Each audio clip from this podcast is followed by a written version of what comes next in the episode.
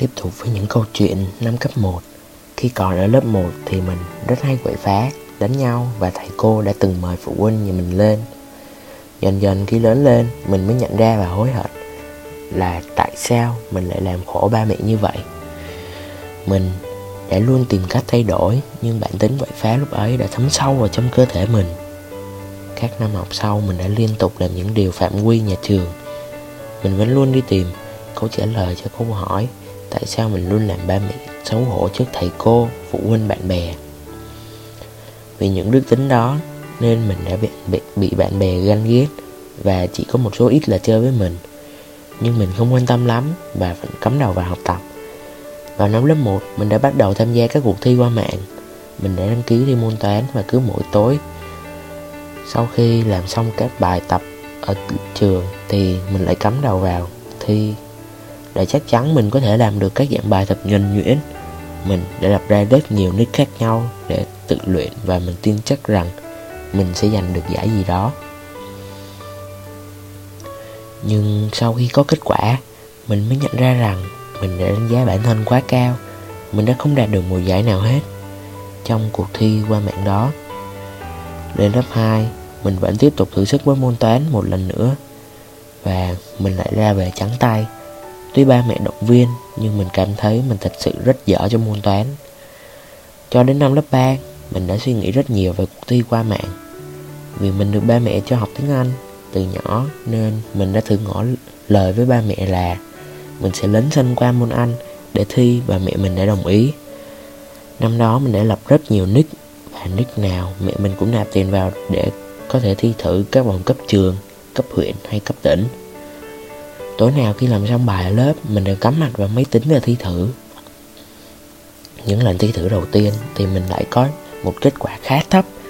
Một phần do có những từ tiếng Anh chưa biết, và một phần là do mình đánh máy chưa nhanh nên hết thời gian làm bài.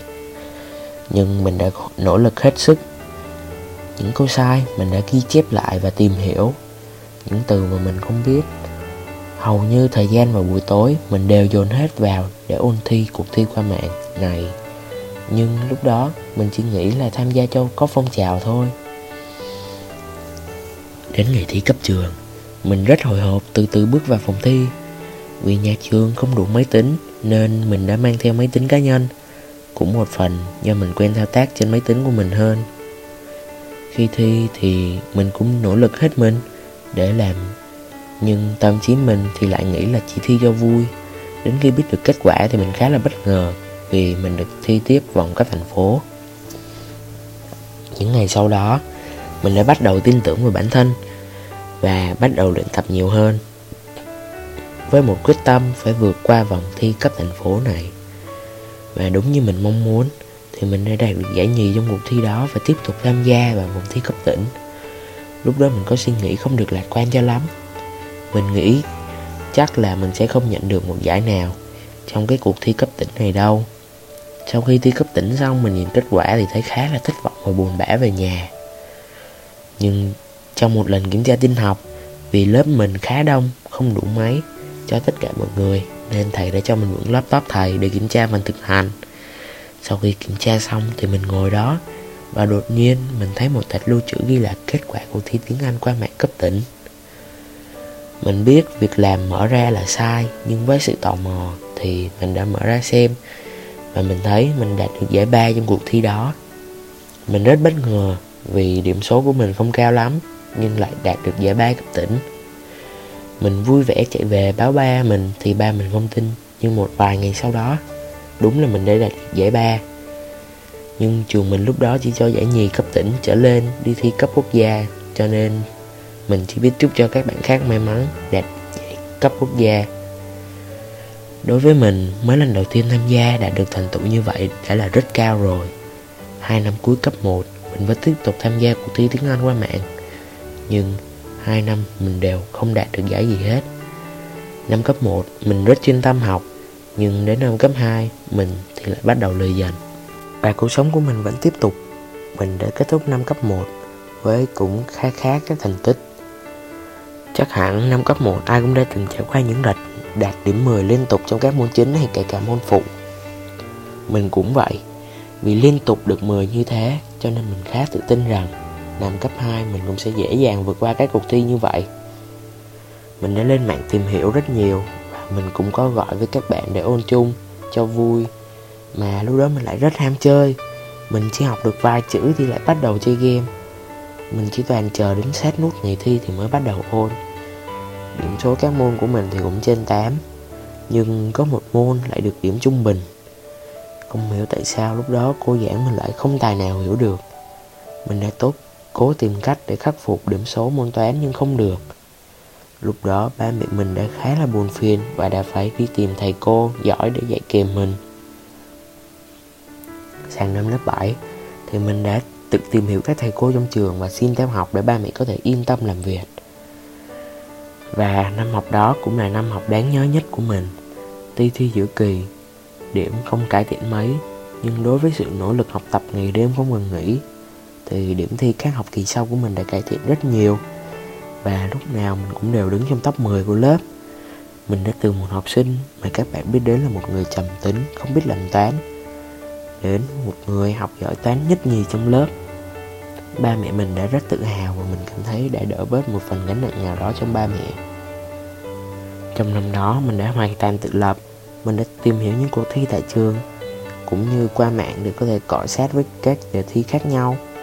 Tuy chưa có giải gì nhiều nhưng mình cảm thấy mình đã nỗ lực trong học tập rất nhiều, và đó là kết quả xứng đáng mà mình cố gắng để đạt được trong quá trình tự lập của mình. Và cũng chính năm lớp 7 này đã giúp mình tìm ra những năng khiếu của chính mình. Đó chính là mình có thể chơi được rất nhiều môn thể thao khác nhau như bóng đá, bóng bàn, bóng rổ, v.v. Mình cũng khá bất ngờ vì mình có thể chơi nhiều môn thể thao đến như vậy. Tuy nhiên đã có rất nhiều môn mình đã bỏ giữa chừng, nhưng có một môn mà mình đã bỏ rất nhiều thời gian để luyện tập và cũng là bộ môn mình yêu thích nhất, đó chính là bóng rổ. Bộ môn này đã giúp mình cải thiện chiều cao khá nhiều và cũng là môn đã gắn kết mình với nhiều bạn mới. Mình đã tìm hiểu các cuộc thi bóng rổ và mình cũng đã đăng ký, nhưng tiếc thay dịch giả quá căng nên giải phải tạm hoãn. Trước dịch, mình hay tham gia các buổi training cùng đồng đội, nhưng vì dịch nên mình cũng không tham gia được. Không vì vậy mà mình nản chí với bóng rổ. Hằng ngày vào buổi chiều mình vẫn chăm chỉ tập luyện các thứ cần thiết với bóng rổ. Biết ơn người đã tạo ra bóng rổ để mình có thể cùng với bạn bè chơi đùa như những đứa trẻ hồn nhiên. Sang đến hè năm lớp 7, vì ba mẹ mình làm công an nên vẫn phải đi làm sáng hôm, và cũng vì thế mình lại tích lũy những kỹ năng tự lập.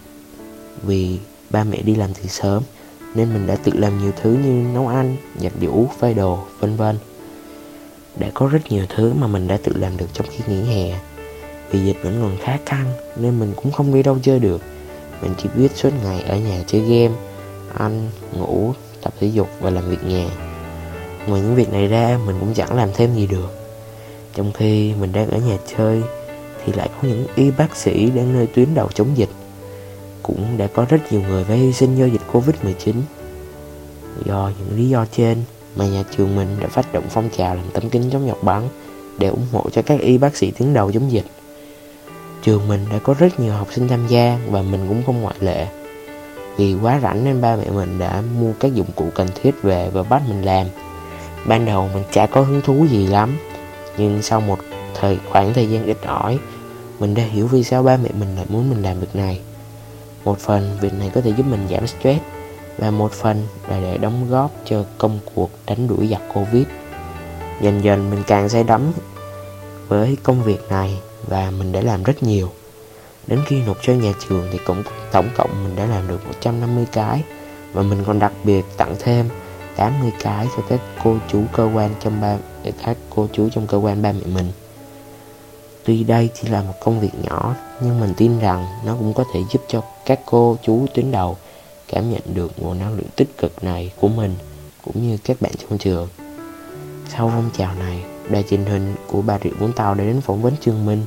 Các thầy cô đã mời các bạn tới để cho đài truyền hình phỏng vấn và mình cũng nằm trong số đó. Tuy mình chỉ góp mặt chứ không được phỏng vấn gì, nhưng được lần đầu lên sóng truyền hình tỉnh cũng đã khiến mình cảm thấy rất tự hào, và ba mẹ mình cũng vậy. Sang năm lớp 8 cũng không có gì khác biệt. Tuy nhiên, đã có một sự việc xảy ra, đó là mình phải khai giảng online. Tất nhiên, học ở nhà sẽ cảm thấy thoải mái hơn, nhưng việc học online đã khiến các bài học của mình bị chậm hơn khi học ở trường. Nhưng không vì thế mà mình nản lòng, mình vẫn chăm chỉ học tập và điểm số của mình đã đạt rất cao. Đó là hành trình tự lập từ nhỏ đến lớn của mình. Mình thấy rất biết ơn bản thân đã trưởng thành qua từng tháng, từng ngày. Ngay bây giờ, khi nhìn lại những khoảnh khắc ấy, cái khoảnh khắc mà mình trở nên tự lập và tích cực hơn đã tiếp thêm cho mình một năng lực lạc quan để mình trưởng thành hơn nữa trong tương lai. Biết ơn sự đồng hành của thầy cô, bạn bè hay người thân trong gia đình đã luôn đồng hành cùng với mình trên con đường tự lập. Câu chuyện của mình không được dài và cũng không có quá nhiều tình tiết để cho các bạn hứng thú khi đọc, nhưng mình mong nó cũng sẽ giúp được một phần nào đó cho những bạn đang trong quá trình tự lập. Biết ơn các bạn đã dành thời gian ra để ngồi nghe mình nói về hành trình tự lập của mình.